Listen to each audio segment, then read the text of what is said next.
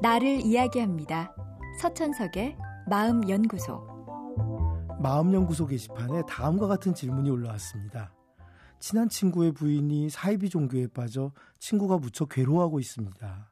친구의 부인은 가족의 일보다 종교 행사가 우선입니다. 그러니 집안 꼴이 말이 아니죠. 사이비 종교에 집착하는 심리를 알고 싶습니다. 오랜 시절 인간은 많은 미신과 비합리적인 믿음 속에서 살아왔습니다. 현대로 넘어오면서 이성적 사고와 과학이 발달하고 우린 옳고 그른 것에 대해 좀 더 많이 알게 되었습니다. 하지만 인간은 이성만을 갖고 살 수는 없습니다. 기본적인 욕구가 충족되고 마음이 안정되어야 이성적인 사고를 해낼 수 있습니다. 마음의 안정은 이성이 제대로 작동할 수 있는 기본적인 토대가 되는 거죠. 현대사회는 우리가 믿고 기댈 공동체가 많이 해체되어 있습니다. 소속감을 느끼고 내가 소중하게 여기는 가치를 인정받을 곳이 없어서 우리는 흔들립니다. 사회학자들의 연구에 의하면 사이비 종교에 깊게 빠지는 분들은 안전에 대한 욕구, 예측할 수 있는 환경에 대한 욕구가 보다 높은 분들이라고 합니다. 그런 욕구를 해소하려면 친밀하고 서로 깊게 받아들여주는 관계가 필요한데 많은 사이비 종교 집단은 바로 그런 욕구를 잘 채워줍니다.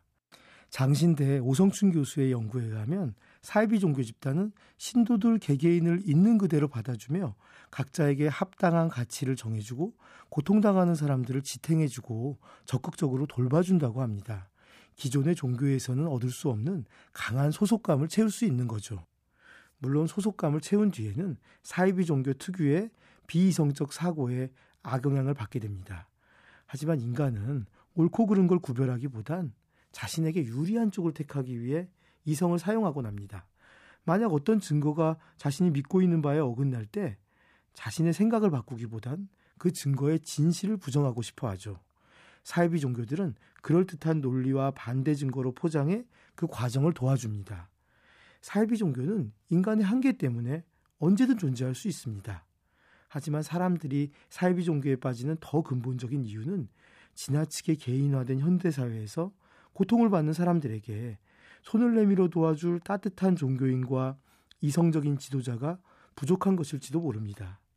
또 그들의 옆에 있는 우리들이 마음의 문을 닫고 서로를 충분히 받아주지 못해서일지 모를 일입니다.